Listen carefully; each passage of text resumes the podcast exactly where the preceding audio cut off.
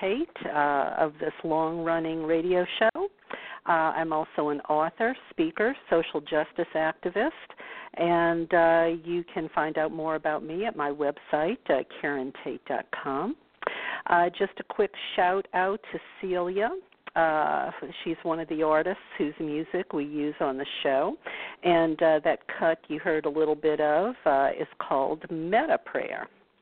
And I'm happy to say uh, I think we have a great show for you tonight. Uh, the topic is myths shattered and restored, uh, kind of a pet subject of mine. Uh, some of you uh, may know or remember that I gave a talk at the Council for the Parliament of World Religions uh, last time uh, they were in uh, Utah, and I gave a talk on uh, how important it is that uh, we reinterpret and rewrite our myths and uh, how myths actually shape our culture. Uh, so I was really happy to find out about this myth, myth uh, this anthology that had been put out uh, which we're going to be uh, talking about uh, tonight. I have with me um, Dr. Gayatri Devi. She's an associate professor of English in Women and Gender Studies at Lock Haven University in Pennsylvania. She sits on the executive board of uh, the Association for the Study of Women in Mythology. She co edited Myths uh, Myths Shattered and Restored uh, for the Association for the Study uh, of Women and Mythology. Uh, so we're going to talk about uh, the association tonight, and we're also going to talk about uh, about the anthology. And you know, I can't say enough good about anthologies, uh, and maybe uh, Gayatri will have her own thoughts on this. I'll ask her when we uh, actually begin our chat in a you know minute or two here. Uh, but um, you know sometimes it's hard to get an anthology published. Uh, I know my first three books were my own, um, and my last three books were anthologies. And it's hard to find a publisher who will do an anthology. And in my mind, it's a little bit crazy because you don't just have one person promoting the book. I mean, ideally, you have as many people uh, you know, as as have essays in the anthology talking about the book, promoting the book, and I think it's the perfect example of partnership, which in my mind is a value of the sacred feminine. That's why I yes. uh, do anthologies. so anyway, let me welcome um, uh, Gayatri to the uh, to the show. Um, welcome, Gayatri. Thank you so much uh, for being with me tonight. Well, thank you, Karen. Thank you for having me. It's a pleasure to be here. And and your thoughts on the idea of the anthology? Um, do you have any idea what the thinking is of these publishers that they kind of um, or reluctant usually to the bigger publishers anyway to publish an anthology? Um, I, I think um, there are two types, I, I guess, of anthologies that kind of come to mind. Actually, three types of edited collections or anthologies that come to my mind. Uh, one is the uh, obviously, since I'm uh, I teach at the university, um, I, I'm immediately thinking of university presses, which actually like uh, editions and anthologies, and uh, uh, will work with you to do that. Um, and I think the difficulty is in reaching a lay audience through the trade publishers, and uh, I think trade publishers, particularly to have something in a paperback, is really a challenge. Which is, uh, you know, I mean that you might um, you you might be able to persuade uh, a hardcover, but then it, it's very hard uh, to um, get it to a lot of audience or a lot of readers um, for that price. So to have right. a, a good selling anthology in paperback through a trade publisher is actually very difficult. But university presses by and large they they like in my experience they do like editions and anthologies and especially with some of the new prints from Palgraves and Macmillan and all, they they really like the anthology structure for some reason. And then okay. you know the third group would be us, people like us who actually um, are very lucky to have you know certain dedicated avenues that would actually publish um, scholarship like feminist mythology or goddess studies, which actually occupy a sort of a borderline of so many disciplines that it's very hard sometimes to uh, find um, find an imaginative and daring publisher to take that kind of work on. But we were lucky to find find a publisher who would do that for us. Well, I'm I'm sure glad you did. And uh, again, let me uh, say that the title of uh, of the book is actually the title of our show tonight: uh, "Myths Shattered and Restored." Um, and you know, and uh, this whole idea of um, uh, well, you know what? I, I'm not going to put words in your mouth. Uh, why don't you? Why don't you, uh, for the sake of our listeners who uh, this might be the first time they're hearing about this idea. Uh, why don't you talk a little bit about how this book came to be and what does that title actually mean and why is it important? Um, well, actually, the book came into being, um, I, I want to say, sometime in 2014. Um, we actually have the Association for the Study of Women in Mythology. We actually have a biennial conference, and uh, every other year we have a symposium.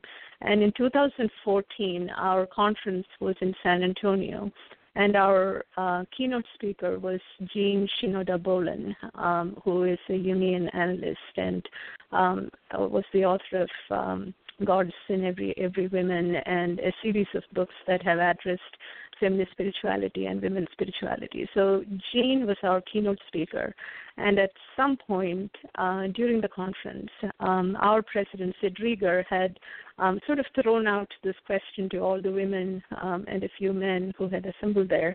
So what's the next step um, for the organization? What, what, do we, where do we go from here? Um, we had had two days of um, extremely um, intense and fascinating and interesting series of presentations and discussions and workshops and panels and um, and uh, art presentations and and so on. It was it was it was an absolutely lovely, uh, wonderful um, energy in the place. And actually, it was Jean who suggested, and Jean said this very quietly from the audience. Jean said, "Well." You obviously now have to publish the proceedings of this conference because it it was such a such a wonderful conference, and so um, so we on the board kind of took that as our our directive or as our mission to uh, sort of take Jean at her word and um, to see if we could uh, bring all of the um, all of the women who had presented there and um, start start this process of putting this this um, issue together. At first, we thought we would sort of do like a standard uh, you know, uh, standard proceedings kind of thing, and we still call it the proceedings, but um, uh, but it, it, it's it, it's much more than that. It is it, it's actually a, a scholarly um, kind of a, a, compendium at this point. Um, it's uh, we we went through a, almost like a year year long process of collecting manuscripts and and um, soliciting manuscripts, collecting them, um, reading them, reviewing them, editing them, copy editing them. Um, we went through an extensive um, textual process that has actually created a, a, a, lovely volume out of this, including line drawings and uh, the things that we really wanted to include from from some of the authors. So um, uh, so yeah, so it, it's uh, uh, it was the genesis was with Jean, and then from Jean we sort of took it on upon ourselves to um, to to work with this. And right, um, yeah, so it was it was actually um, a wonderful um, uh, sort of a, a direction for us. And now you know we we do plan to continue uh, what we are doing um, with other conferences and other manuscripts that have sort of um, uh, come to us um, since 2014. But it's very hard. You had earlier asked about uh, the idea of an anthology or an edition like this. Um, we, like I said, because feminist mythology occupies such a um, oh, and uh, interestingly or coincidentally enough, our our theme when we were in in San Antonio was Borderlands. That was our conference theme, and um, and in, in many ways that is us. The work that we do um, occupies the borders of so many different disciplines that yeah. we actually had to have a, a dedicated publisher who who was a fellow traveler and who really understood what we were doing and right. uh, would step in and work with us. So we were very lucky to to bring this volume out in in a couple of years. Well, um, you know, I think it's fantastic because, you know, for folks who maybe can't make your conference, for instance, they then with the through the anthology, they can avail themselves of the wonderful presentations uh, that yes. were actually at the conference. I mean, I I think it's yes. fantastic. Um, yes and uh, and I'm and it sounds like you're going to keep doing it. Um, well, what about yeah, past past conferences? Is it, it's probably too big of a undertaking to go backwards, I would imagine, and uh, get some of those bound, uh, those essays in a in a compendium. We we we have actually um, like for the, this uh, myths shattered and restored, for instance, we we do have um, essays in there that actually came from some of the past conferences. So we wanted to organize them according to themes and not necessarily sort of um, contemporaneously or, or in a chronological kind of a time. So we did um, we did send out an open call. We we had some invited manuscripts, and we also send out an open call uh, for folks to uh, our presenters to send their manuscripts to us from previous presentations. But the the beautiful thing about uh, the anthology was that um, they all came out of the conference, and and that is an important point to remember because um, our conference presentations are your standard 20-minute uh, presentations. So they are most of most of us usually use end up using a PowerPoint, and we might put up topics up there and, and we might talk about them extemporaneously. So um, those are usually done in a 20 minute format. So mm-hmm. what these our presenters and our authors did was to take these 20 minute presentations and turn them, you know, and and actually transform them into these beautiful 12, 15, 18 page wonderful mm-hmm. essays that, you know, that actually now documents and archives all the things that you know we not only the things that they presented but the things that actually came out after the uh, during the question and answer session. I mean it actually went through a, a kind of a real coming into form at, at the discussion actually sort of came into form at the conference. And then we were able to go back and work on our manuscripts and actually create uh, actually write these articles from scratch in, in some cases to, so that they would be part of this proceedings. So oh, I I understand. It is, it's it, yeah. Well, it sounds it sounds really rich, especially having the Q and A and everything in there. I mean, wow. Mm-hmm. Yeah. Uh, what yeah. what more could you uh, want except you know maybe to have videotaped it? You know. Right. Um, right. It, yeah. You know, I I, yeah. I think that's incredible. Um, so why don't you tell me about some of the topics that are covered in the book? And oh, oh wait, but wait. Uh, before you do that, we um, let, us uh, go back to one of the original opening questions was the significance of the title, "Myths Shattered and Restored," and then restored, we'll jump yes. into some of the topics. Okay. Yeah. Well, um, what we we sort of wanted to um, well we, the way we looked at it is um, you know I mean one way to look at our lives is that we are all living, you know, I mean, it, it, you can sort of ask yourself, whose myths are you living? Are you living, you know, somebody else's myth or your own myth? I mean, it is, uh, uh, it, it is perhaps, um, it is perhaps convenient to forget that um, you know we we all get co-opted into narratives that uh, we are willing to perform for or perform with, and narratives that we don't feel comfortable performing in. So, in some ways, um, myth shattered and restored actually refers to this process of a, a conscious choice of the types of myths that we want to preserve for ourselves. And when I use the collective pronoun we, um, I am consciously using it for women. And um, all the work that the association does and much of the work that is done in this book is really about um, how certain types of mythical narratives have or, or stories and and I'm using the word myth in the sense of you know um, uh, you can look at the world as a big chaos or a void, or you can see the world as as having myth, as having stories, which is the opposite of void.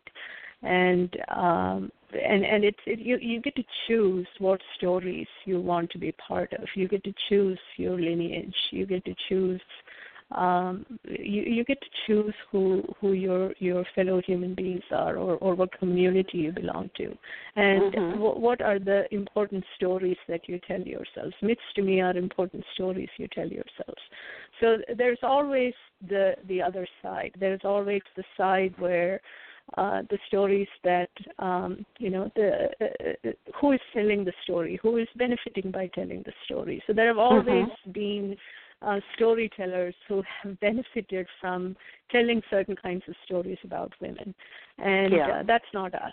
Um, so we are telling uh, this collection is. Um, in many ways, we are um, taking a look at some of these existing myths about uh, about women, about feminine power, about feminine spirituality, about um, feminine fe- culture, about goddess mm-hmm. culture, uh, all of those things. We are looking at these things and seeing them defined from the inside and seeing them defined from the outside. And and obviously, we are abiding on the side of women telling our own stories. So uh, that is the, the, the two words shattered and restored refer to um, who is telling the story and who is benefiting by it. And we in this anthology is uh, is actually telling our own stories. We are not we are not uh, waiting for anybody else to tell our stories. We are actually telling them ourselves and the myths about about uh, femininity or or feminine power or, or the goddess scholarship or female spirituality right. or any of those things. Well, and and I, I think don't know if you that know makes it, sense. Yeah, no, it does, and and I mean, and I would yeah. just add to that. Um, I think it might have been Joseph Campbell. I could be wrong about it. Um, I'm a Joseph Campbell associate, and I think mm-hmm. it might have been him that said one person's myth is another person's religion, and vice versa. Um, yes. And so, and, and some people might say, well, why are myths important? And you think about, I, I mean, two things come to mind immediately to me. The first one is mm-hmm. the power of the Garden of Eden myth. Um, look at the incredible influence that has had for thousands of years and still mm-hmm. uh, impacts women today. I mean, Merlin Absolutely. Stone said she believed it was one of the first pieces of political propaganda. Um, mm-hmm. And you know, when you think about it, that, that makes totally sense. Uh, total sense. Yes. Or look. Uh, now that's old, but look at yeah. um, a new narrative. I the, and right. when I think about a new narrative, I think about the people who have started a whole new myth about Mary Magdalene. Because I'm yes. a Catholic. I, I grew up a Catholic, so you know yeah. I grew up with this idea of you know she's the repentant prostitute. But you know yes. I don't know many people today that even refer to her that way. They think of her as the uh the wife of Jesus, uh who yes. maybe you know bore him a child. She's the yeah. sacred feminine and he's the divine masculine. They're like the power couple, you know. Right. And so you right. you see how the story can change and by right. changing the story um, it changes so many other things. It changes right. uh, not just the story itself, but it changes uh, you know uh, how women see themselves. Uh, it changes yes. Christianity. Um, yes. So this is important stuff we're talking about. It's not just idle. Um, you know idle writing of bored writers. um, yes, yeah, yeah and and I think what you're saying is very important, and um, even from the perspective of scholarship, because um, you know it, it is um, it is somewhat risky for um, scholars or, or academic writers, in any case, to um, to even claim a, a, a personal stake, let alone an emotional stake, but a personal stake um, to somehow you know um, allow themselves to um, invest in a personal way uh, in in the in the work that they are researching, or or there is this sort of enlightenment model which says that you you know there's a the mind that is observing is is far superior than the the entity that is being observed. Um, so there there there is that.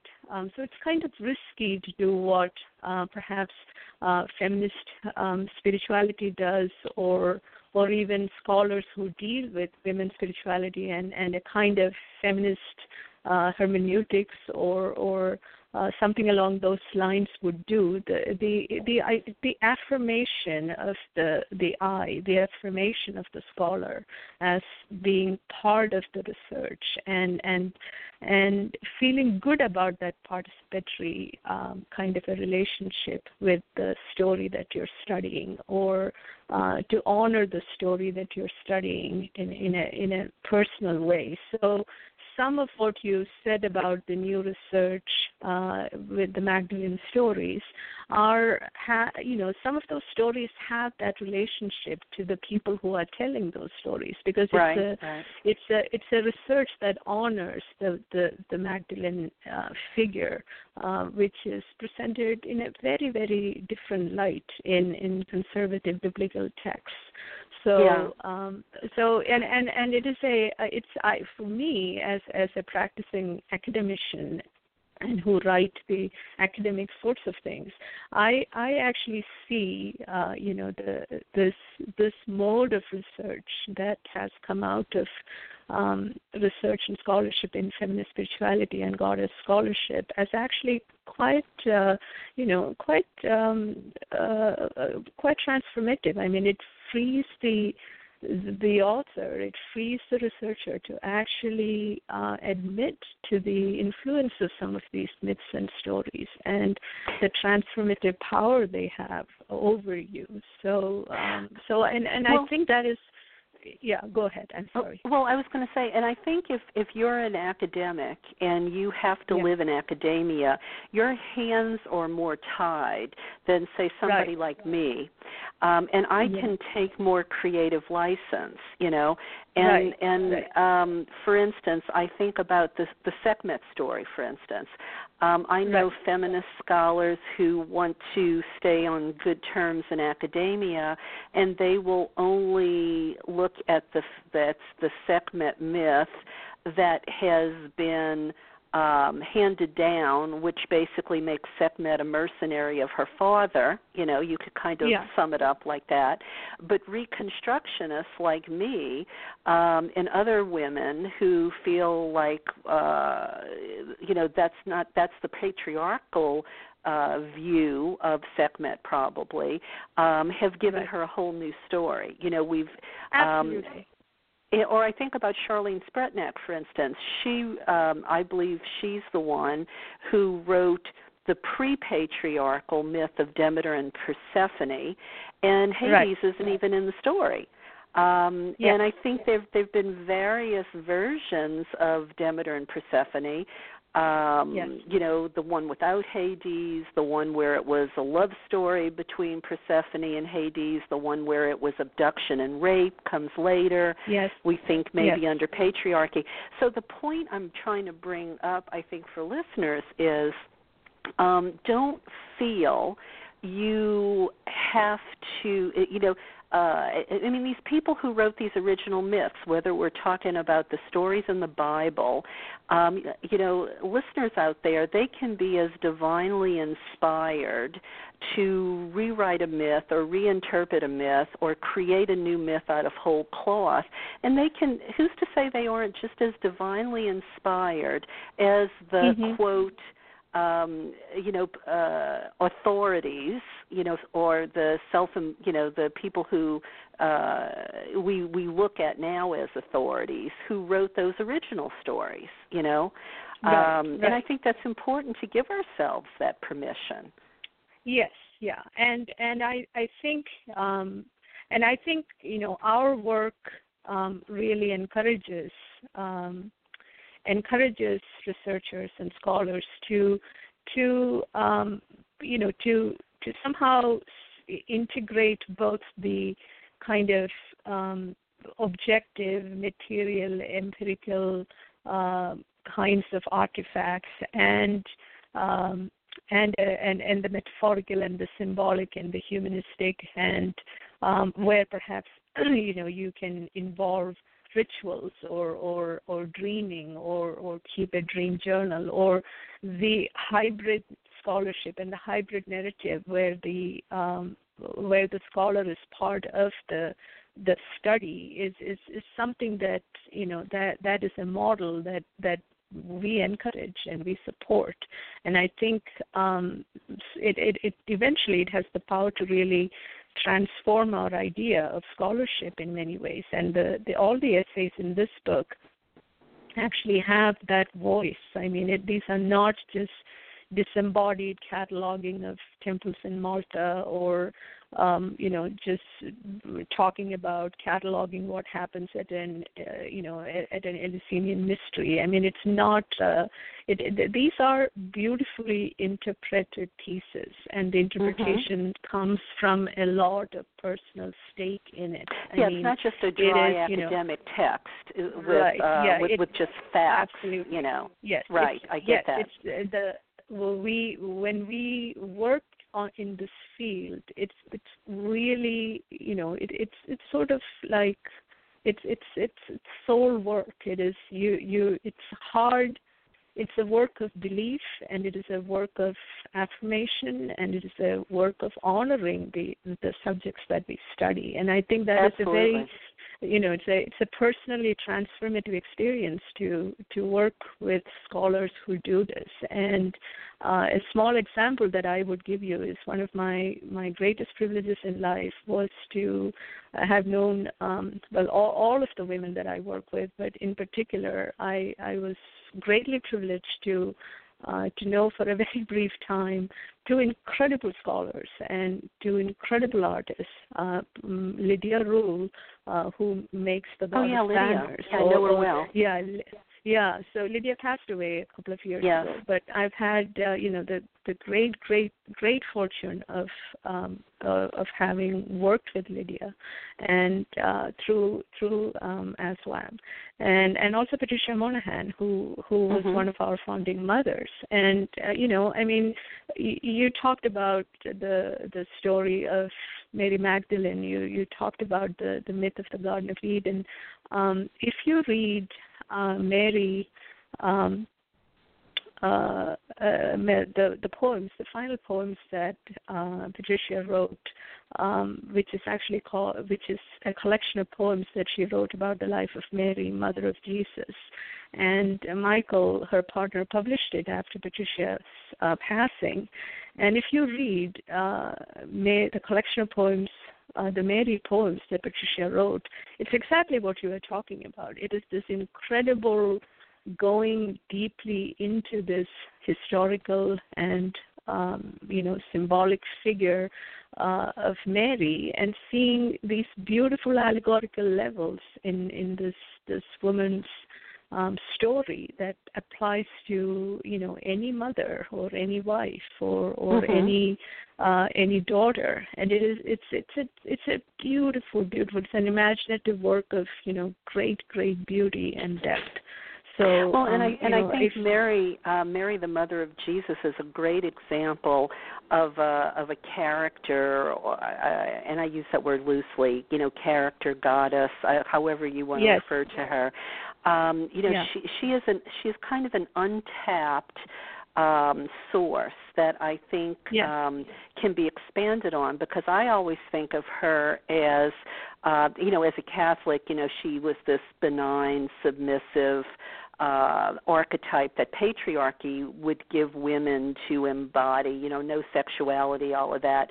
But it, I would write her as one of the first social justice activists, you know, because yes. Jesus probably learned his uh you know his his values at her knee and she suffered under the yoke of roman oppression i can see mm. very easily where you could turn mary into uh you know a social justice figure you know right um yes uh, but Gayatri, let's take a quick uh, a, a quick pause here. Uh, okay. I have to uh, you know, uh, Jo Carson. Uh, let's hear from her for a moment, and uh, then okay. we will come back and talk about some of the topics that were actually in the book. Okay? Okay. All right. Yeah. Thanks.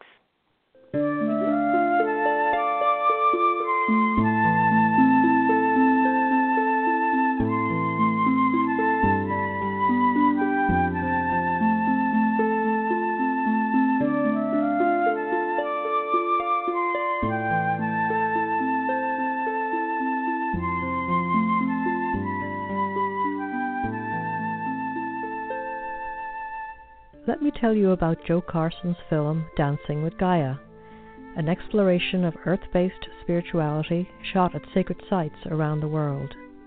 This is from Janina Renee, author of Playful Magic and By Candlelight. Dancing with Gaia is a magical, transformative film. Just watching it can alter your perception of the physical body and the energy field of the goddess Earth. Next time you are taking a walk or simply gazing across the landscape, you might find yourself affecting mystical fusion with the local earth forms or making deep contact with the spirits of place. If you want to engage deeper with the consciousness of the earth, there are a number of detailed but simple how to's. What's more, seeing the exquisite works of these Gaia inspired artists could energize you to start working on some of your own spiritually expressive projects. The DVD was shot in some of the most powerfully sacred sites in the Western world. It comes packaged with a 45 page color booklet, which goes even deeper into the ideas and techniques in the film. The package is just $20, and you can get it from dancingwithgaia.com. Okay. Um, so uh, we're back now. Uh, I'm with uh, Gayatri Devi, and uh, we are talking about uh, the anthology Myth Shattered and Restored. And Devi co-edited uh, uh, the the anthology by that title, and uh, which is also the topic of tonight's uh, conversation. Um, so let's uh, let's jump into what some of the topics that are covered in the book. Um, well, for um, I, I I would like to begin by recommending the um, the the very first our opening essay, which is by um, uh, by Mara Lynn Keller, um, who is at actually um, at the California Institute of in- Integral Studies. She's a professor of philosophy there, and Mara actually um, writes. Uh, a, a very uh, informatively and, and very engagingly about, uh, in a compelling way, about the whole uh, methodology of archaeomythology, which um, um, perhaps for somebody who is just starting to get interested in, in feminist mythology or goddess uh, religions or goddess mythology um, is is a necessary kind of a step to understand how most of us do our research and and uh, um, and actually study these uh, these topics. So um, I what Mara has done, um, her uh, her essay is called "Bridging Science and Religion empiricism and spirituality, archaeomythology as academic field and methodology. Um, I highly recommend that essay because it really lays out the sort of groundbreaking work that Maria Gimbutas did and um, other scholars who sort of carried the archaeomythology um, uh, as a as a method of inquiry. Scholars like Joan Marler, for instance, mm-hmm. um, and uh, it, it's a beautiful explication, very engagingly written about um, about actually the the birth of uh, goddess scholarship and uh, particularly Gimbutas's work in the old European religions and uh, how um, how she sort of uh, in many ways unveiled uh, the idea of a great goddess or a, or a mother goddess in, in Europe and, and how controversial those ideas were when it came out and uh, and exactly how how how does one marry a quantitative uh, empirical material uh, discipline like archaeology and a humanistic um, field like mythology how do you marry those two things and how do you right. actually you know how do archaeomythologists actually work? So it's a very beautifully and compellingly written chapter and and i would uh, encourage our readers to perhaps start with that and then let move ask, on to the let other. me ask you um, about gimbutas and this might be maybe a little far afield because this that wasn't your essay in particular but you know you're uh, you know you're well versed in all of this stuff. Do you have an opinion if maria gimbutas will ever get her just due at some point? I mean, uh, or has there been any movement uh, to, um, you know, uh, make her work more credible, uh, or or is she still as unfortunately maligned? Um, you know, in in academia uh, as as she used to be.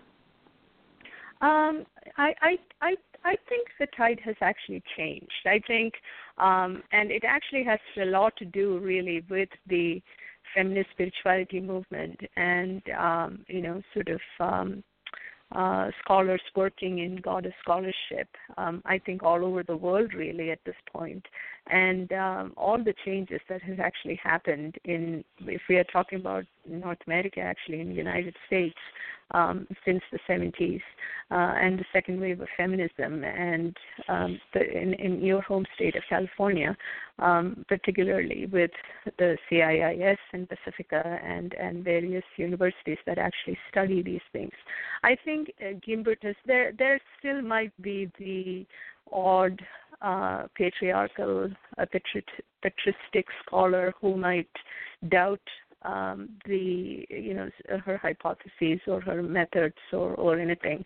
Um, but by and large, the uh, the most beautiful aspects of Gimbutas's work, the sort of the system of correspondences that she um, so beautifully and elegantly um, explained, uh, how an egg shape here connects to an egg shape there, or how a V here connects to a V there, or how an X here connects to an X there.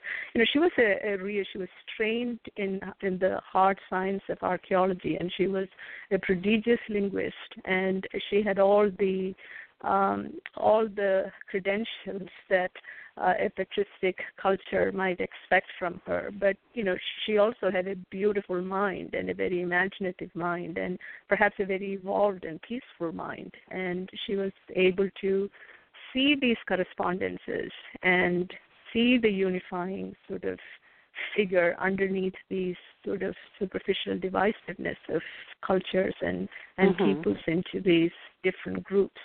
So, and I think our scholarship, what ASWM does, uh, what a lot of work that other goddess scholars all around the world are doing, I think all, all of those things are honoring the work that Gimbutas actually started. You know, I mean, great yeah. uh, visual artists like Max Dashu or Cristina Biaggi. I mean, they're all they're all women who are doing fantastic work that more or less um, you know, I mean, Max Dashu's Her Story Archives is a living testament to uh, to Gimbutas in many ways. Mm-hmm. I mean, it is it is transformative to sit through one of uh, Max's uh, shows and actually mm-hmm.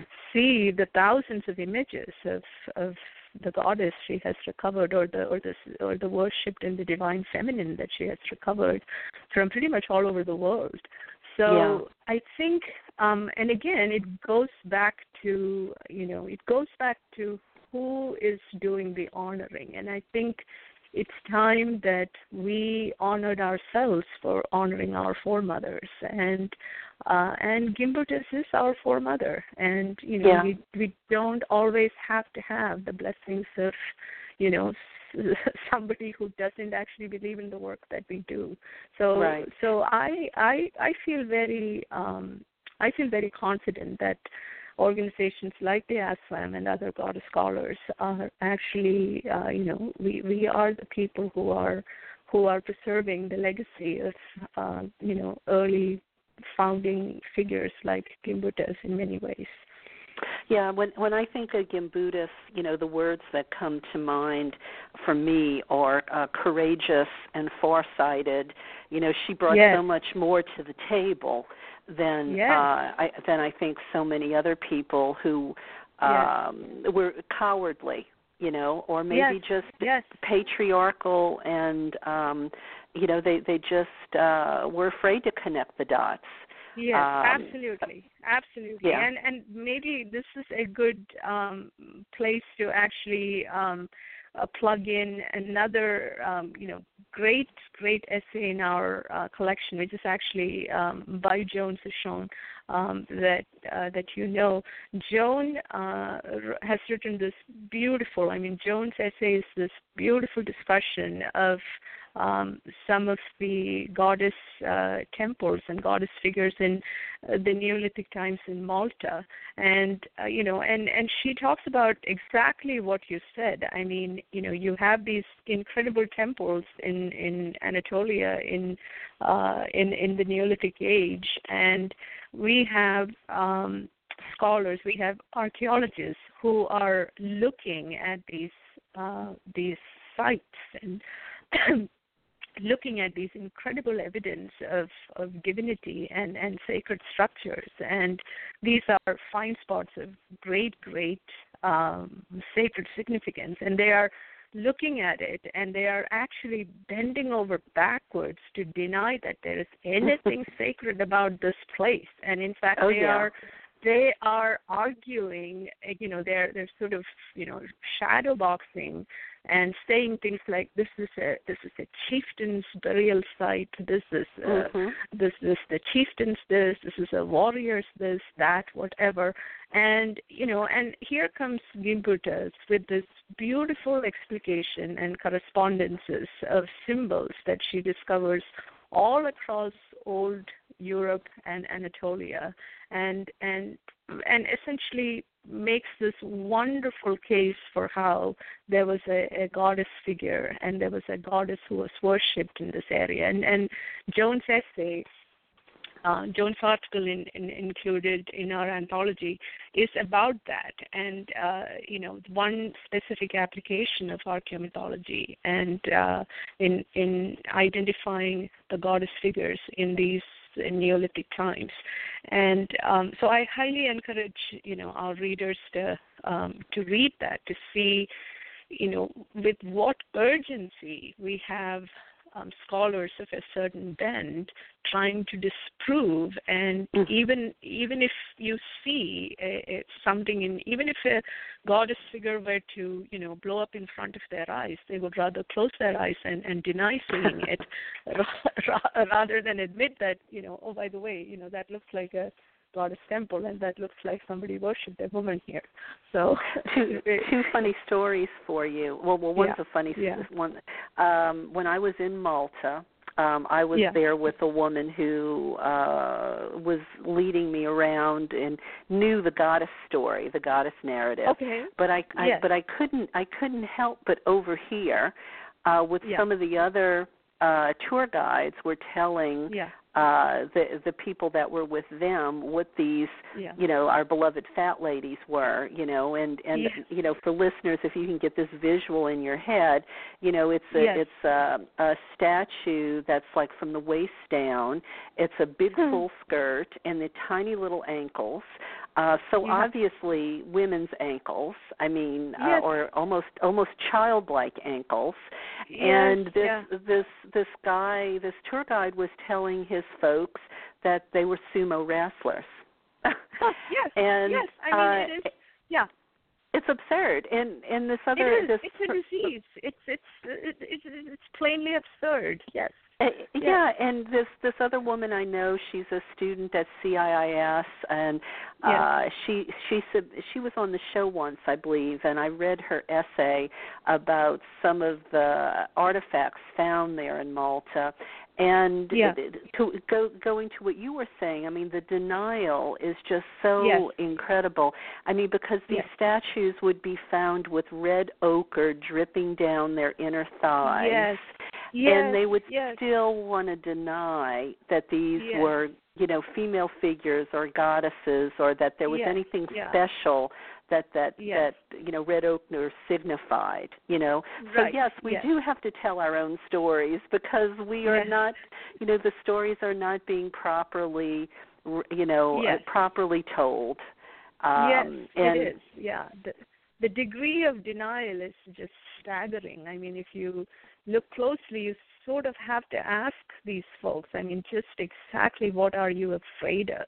I mean, Yeah. what are you going to lose by admitting that you know there's you know 14 different egg figures, uh, egg shapes that are distributed throughout a particular particular area under the same sky could should could possibly be correspondences to something. I mean just exactly what are you denying here so well, and it- also it- too, stunning. don't don't you think it it's about? I mean, are they a real? And you see, I look at it like this, and and this is you know just my opinion, but I look at a real scholar as someone who has an open mind. You know, someone Right. who who is dedicated to the truth, dedicated to accuracy as much as we can possibly discern. I mean, because we can't be absolutists. Um, but but you have people who are just dedicated to perpetuating a propaganda or dedicated to keeping um uh you know they're like gatekeepers you know? Yes, uh you know tr- trying to to you know perpetuate this patriarchal story that Yes. that just um leaves women totally out of the equation.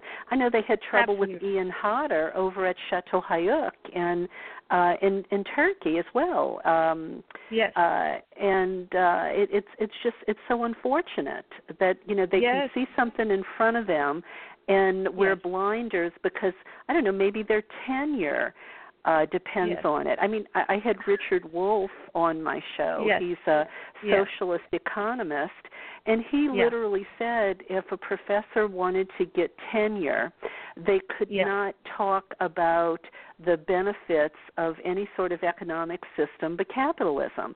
So his Right. students didn't know about the benefits of socialism, for Right. instance. yes You know? Yes, absolutely. Yeah, it is, uh, and and I think um, I think what you said is is very important. I think it's the you know the the sort of you know the the rigidity of certain positions and a refusal to to have an open mind. I mean, I mean, nothing could be more detrimental to scholarship than than you know these rigid positions about certain things, and uh, and an unwillingness or a reluctance to even listen to a new point of view. And um, and uh, the the Çatalhöyük thing, I mean, Joan actually discusses that in in her essay as well, and uh, exactly the controversy around Ian Hodder. So it it's uh, you know the, these are um, these are th- this kind of work is very important for that reason because um, what you know in some ways what this means is that um, you know and, and because I'm a textual scholar and because I'm my primary degrees are in English, I always tell my students whenever you read anything, any kind of a text, you have to ask yourself who is telling the story and who is benefiting by telling the story. You must always ask this question. And and and that is true. I mean, you you sort of have to you, you have to ask yourself, you know, why can't certain people with certain types of research ever get published? Because you know sometimes research in those areas are controlled by certain rigid positions. Mm-hmm. So that is why that is why uh, the Goddess Ink, which actually published our um, our book, and you know, Women and Myth is one of their imprints, and they are uh, they are the people um, publishing our book. I mean, that's why it is so brave to publish an anthology like this, to give a, a forum and a voice to our, our scholars and to actually present their research to other people with similar interests who have done similar kinds of work because we all know we can perpetuate any kind of myth for as long as we want over you know incredible space and time i mean it is it's what human beings do and at some point you know somebody actually has to come in and set the record straight so to speak Right, right. Well, I yeah, think about yeah. um, you know some of the female archaeologists who would discover yes. Things out in the yes. field, and because yes. it didn't fit in the you know in the accepted academic version of history, right. they would be ostracized. Right. You know, yes, and absolutely. It, it, yeah, I mean, to me you that's pointed insane. out happened to Gim. Yeah, it a- a- happened to Gimbutas. You know, I mean, she's most famously a case of that. You know, and there are certain fields that are regarded as quote unquote sort of male fields, and perhaps we should even call it patristic in some ways. Um, so it, it's it's very important that work like this is actually acknowledged, and and it, it's not always necessarily just you know the male female or the gender divide. Um, Ariane Matmanasa Bennett, who um, uh, has an essay in our volume, um, Ariane actually writes about um, you know the the, the in, indigenous people and their storytelling and indigenous wisdom and power of place. And uh, that is the name of Ariane's essay. And Ariane's um, uh, Ariane actually talks about uh, a different kind of rigidity and a different kind of blindness that uh, perhaps the the Western world or um, uh, perhaps we should use the term the colonizers have uh, towards the people that they colonized. Um, mm-hmm. So, how do we look at you know our Native American storytellers? How do we look at you know the how do we actually understand the the wounding of the Native American community? I mean, how do we understand um, you know the their their relationship to place and you know the many uh, I mean particularly I mean um, Ariane makes this um, beautiful observation that you know indigenous people have a, a sort of a bond to the earth that uh, perhaps the European mind uh, that has largely moved across borders and have largely become immigrants don't really don't really you know uh, sympathize with or empathize with to some extent mm-hmm. and um, so it's a it's a very beautiful essay which is not so much about the you know the fault lines of gender uh, but it's really about you know two forms of epistemology two forms of actually uh, knowledge and two forms of existing on earth and relating with the nature and the environment around us. And um, and you know i mean it, it, it's again it's a different kind of a conflict. And um, it's only through the kind of work that we do that you know these voices can be heard um, outside. And hopefully you know people will read our books and and actually understand the ideas that we are or the thoughts that we are putting out you know forward well, you know, as a professor of English, you'll probably appreciate this, but you just, rem- you know, you reminded me of something. Um, I was yeah. given a talk recently about um, the idea of uh, goddess spirituality, feminine values, is more yeah. about being in the being mode rather in the having mode. Um, and right. one of the exa- examples I gave was this idea of linguistic imperialism. Um, yes. And I c- cited this woman who wrote this wonderful article about indigenous people. Um, yeah. You know how their language was different from, say, the Pilgrims who came mm. to the United States, and the yes. Pilgrims, um, you know, they had the pronouns he, she, and it, And if yeah. you were if if something was an it, well it didn't have any value. Well, the Mm. it could be a 500 year old tree, it could be a river, Mm. it could be exactly. you know this uh something of in- immense beauty and importance, but if it was Yes. an it, it was Yes. something that could be uh devalued. It could become a commodity. Where Absolutely. the indi- and then the the indigenous people they didn't they you know their language wasn't that way you know it Right, was you know the right. the the beautiful bird wasn't an it it was a beautiful Right. bird that sang this beautiful song so it Absolutely. had this intrinsic value attached so Yes, it wasn't yes. Something that could be discarded or devalued Yes, or become a commodity. yeah. Absolutely. yeah. yeah Yeah, so I, you're, I mean you're absolutely right. Yes.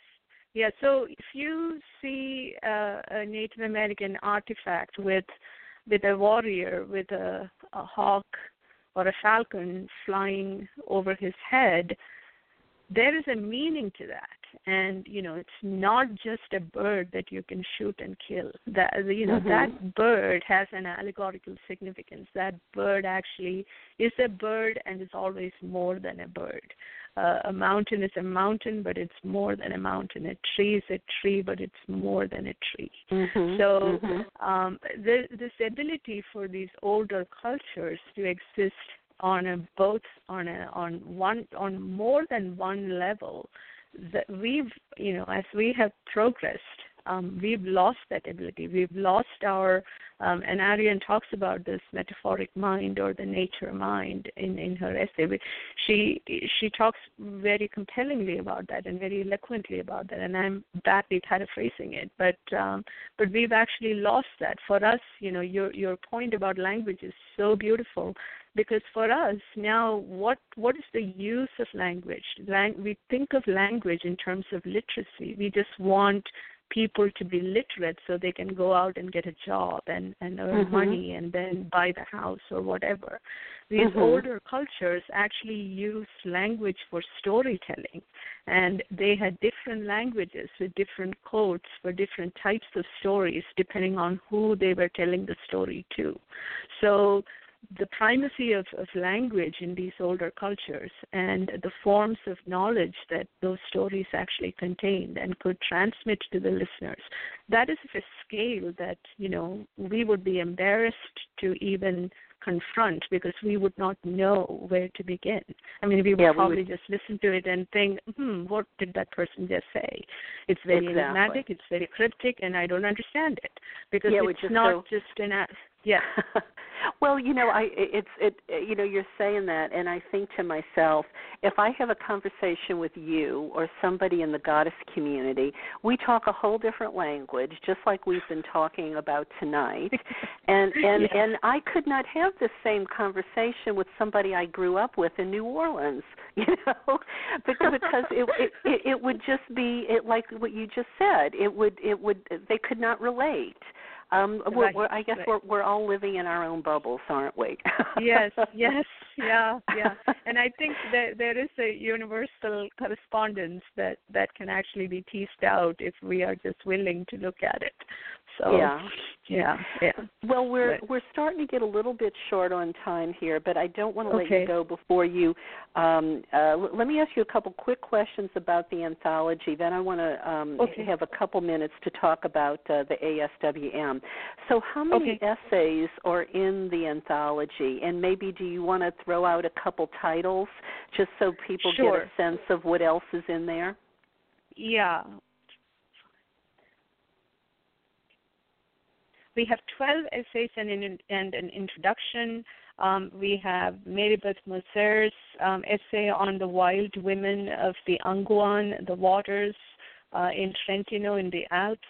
Um, we have Alexandra uh, Sichon's essay on Ariadne uh, and the myth of the labyrinth.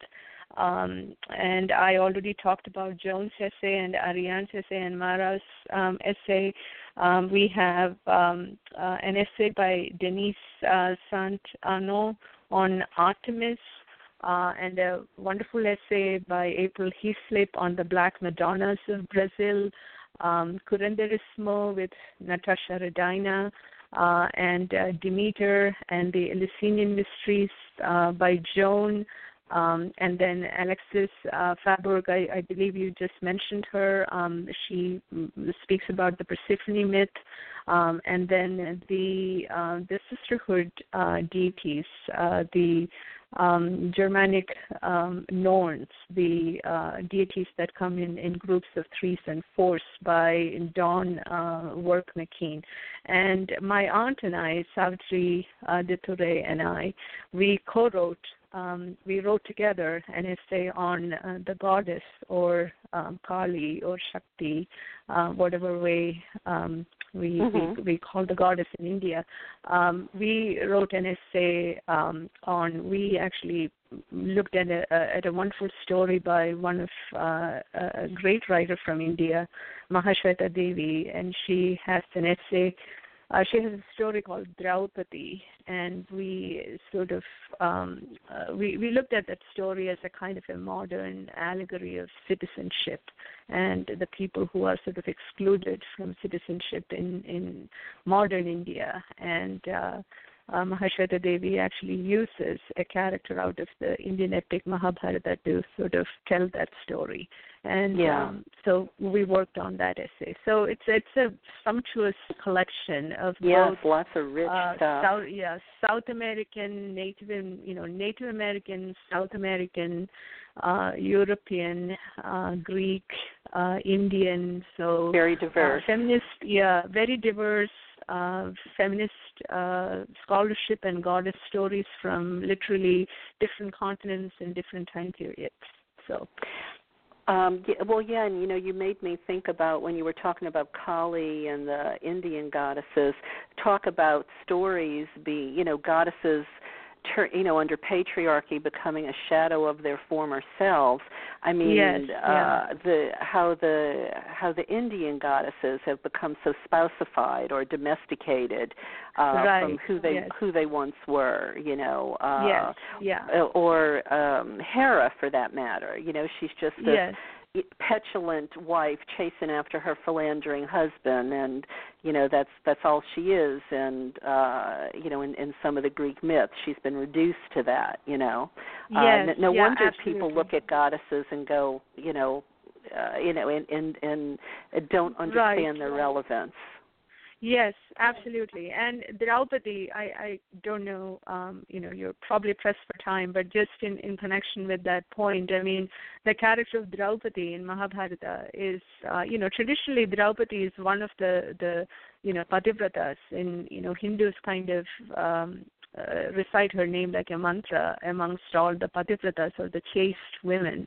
And in what Mahashweta Devi does in her story is to, um, you know, make her into this tribal woman who is uh, raped by a representative of the Indian military, and um, and it, it's an it's it's a frightening, it is an incredible story um, of of uh, of a goddess that actually comes out through this incredible uh, trauma of rape and and uh, the surfacing of the goddess in in the body of this woman uh, who has been violated by pretty much the government. So it, it's a it's it's a beautiful story. It's a political story. It is a political story. It is a spiritual story, and um, you know it is um, it is it, it's just we are fortunate to have writers and artists who actually tell these kinds of stories who reinterpreted some of these absolutely merciless stories and make us see the structures that are inside them and then retell them in a way that makes sense to women and honor women's bodies and women's minds and women's experiences. Well, it sounds like a wonderful book, uh, it, it, and definitely a labor of love. Um, you know, I hope uh, hope the word gets out, and and you guys, uh, you know, you you know, sell a lot of copies. Um, Absolutely. Could I quickly say something about ASWM? Do we have time? Yes, or? yes, yes. I, I, I, that's where I was going to go next. Uh, tell me about okay. um, the uh, Association for the Study of Women in Mythology, and I know you have a conference coming up soon. Um, yes, so we do. Yeah, we our our 2018 conference is in is going to be in Las Vegas in uh, uh, at the Gold Coast Hotel in Las Vegas, Nevada, and it's going to be on March 16th and 17th. And we actually have a trip planned to the Temple of Sekhmet while we are there. Um, and uh, we, you know, we we have a, a, tremendous program lined up. Our keynote is going to be um, with um, our keynote speaker is um, Elizabeth Wayland Barber, who wrote The Dancing Goddesses of, of Europe and who has done incredible work in women's work and textiles and dance. Um, and um, so we are, we are very, very excited uh, for the conference. Um, our, our website is actually uh, womeninmyths.org. Uh, all of them uh, lowercase, all one word, womeninmyths.org. And um, the conference information is there. Um, we are close to California, not that far as I am in the Northeast in Pennsylvania. Um, so if your readers would like to join us uh, in in Las Vegas, Nevada, we would love to have you. Uh, we are a nonprofit organization. We were sort of became a formal organization in 2007. So this is our our 10th year, and um, and we are you know some of us are academics like me uh, some of us are artists like lydia uh, some of us are um, in independent scholars and researchers like um, you know so many of our members uh, but we, we, you know, we all share the body with the goddess and the mind with the goddess, and uh, we we love the work that we do, and we love each other. So, um, and are are, so are men welcome at the conference, or is it a woman only thing? No, no, men are welcome, and we do have have men join us. Uh, we have spouses, we have friends, we have you know people who support us, uh, who attend our conference. So we would welcome men to join us. Okay. All right. Well, you know, I've had such a delightful time talking to you tonight, Gayatri. Me too. Uh, thank you yeah, so thank so you. much. Uh, thank you and, so you know, much, Karen. Well, it you know it's my pleasure. Uh, it, it's uh, it's always wonderful to have someone uh, on the show of of your stature and your knowledge, and so that we can have a rich conversation like this. So, uh, oh, thank, thank, you, you for so all your you're you're doing, and you know for being on the show. And uh, you know let's let's definitely keep in touch. And and I wish Absolutely. you the best uh, for for your conference. I'm still mulling around if maybe I can make it there, uh, since sure, you are relatively yeah. close. yes. Yeah. Okay. Thank you so much, Karen. Thanks for having me. Oh, good night, and and thank you yeah. too for uh, for a wonderful mm-hmm. talk. Bye bye. Thanks. Bye bye. Uh, so, listeners, uh, please stay tuned. Um, I have a word uh, from Laura Perry, and then uh, I have a little story I want to read to you that uh, is in keeping with tonight's topic. So, don't uh, don't go anywhere if you would. The Minoans of ancient Crete, an egalitarian society, where women were honored, where the sacred feminine was revered, where peace and prosperity reigned for centuries. Hi, I'm Laura Perry, and I'd love to help bring the ancient Minoans to life for you. Explore Minoan spirituality with my books, Labrys and Horns and Ariadne's Thread. Embrace your creative side with the Minoan Coloring Book. And discover the wonders of divination with the Minoan Tarot. You'll find all these at Amazon and other good online and local bookstores. Find out more on my website, lauraperryauthor.com.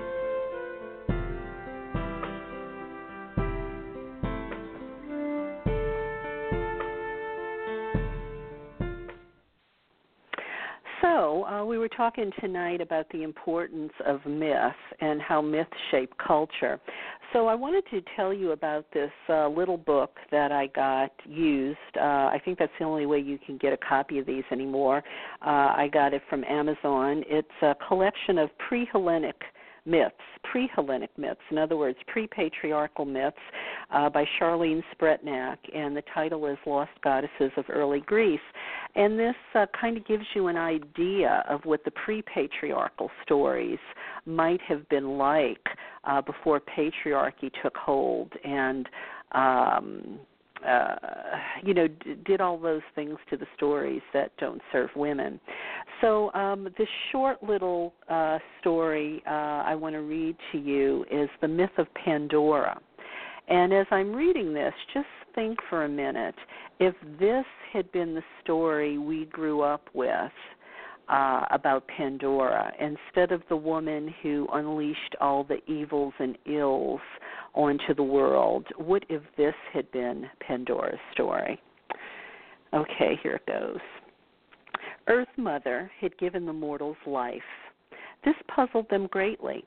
They would stare curiously at one another, then turn away to forage for food. Slowly they found that hunger has many forms. One morning, the humans followed an unusually plump bear cub to a hillside covered with brush that hung heavy with red berries. They began to feast at once, hardly aware of the tremors beginning beneath their feet. As the quaking increased, a chasm gaped at the crest of the hill. From it arose Pandora and her earthen pithos. The mortals were paralyzed with fear, but the goddess drew them into her aura. I am Pandora, giver of all gifts. She lifted the lid from the large jar. From it she took a pomegranate, which became an apple, which became a lemon, which became a pear. I bring you flowering trees that bear fruit, gnarled trees hung with olives, and this, the grapevine that will sustain you. She reached into the jar for a handful of seeds and sprinkled them over the hillside. I bring you plants for hunger and illness, for weaving and dyeing. Hidden beneath my surface, you will find minerals, ore, and clay of endless form. She took from the jar two flat stones. Attend with care my plainest gift. I bring you flint. Then Pandora turned the jar on its side, inundating the hillside with her flowing grace. The mortals were bathed in the changing colors of her aura. I bring you wonder, curiosity, memory. I bring you wisdom. I bring you justice with mercy. I bring you caring and communal bonds. I bring you courage, strength, endurance. I bring you loving kindness for all beings. I bring you the seeds of peace. Imagine if that were the Pandora story we grew up with instead of the warped one that patriarchy has told everyone and we all learned. Well, um, I hope you've enjoyed tonight's show. I know I certainly did. And uh, I want to tell you that on the 14th, uh, I will have uh, as my guest uh, Eric Dupree, and uh, the topic is um, on men, the goddess, and healing masculinity. And then the following week, uh, Julia Stonehouse is with me, and uh, our topic is called the misconception, misconception files which looks at contemporary gender politics, history, and prehistory from the point of view of people's ideas about where babies come from. And she calls the subject the conception theory. Uh, this is a really good topic. Uh, I've had her on uh, several years ago, and it's time to bring Julia Stonehouse back again for the misconception files. And then on the 29th of uh, November, uh, I will actually be your guest uh, because some of you were disheartened um, that you didn't get a chance to hear my talk that I gave recently um, on uh, the power of uh, goddess values to save the world. So I will be here and I will share the long version of that paper uh, that I gave recently here in Southern California, so you will not miss it. Uh, well, that about does it for me tonight, dear listeners. Uh, thank you so very much for your listener loyalty and for tuning in.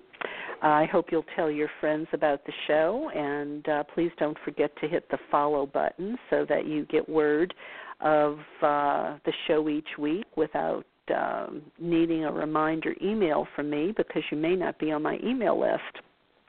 And also, too, I would encourage you to please go to my website, KarenTate.com. Um, it would help me tremendously if uh, you could go there and make a donation to help me pay for the airtime here, or uh, buy a couple of my books.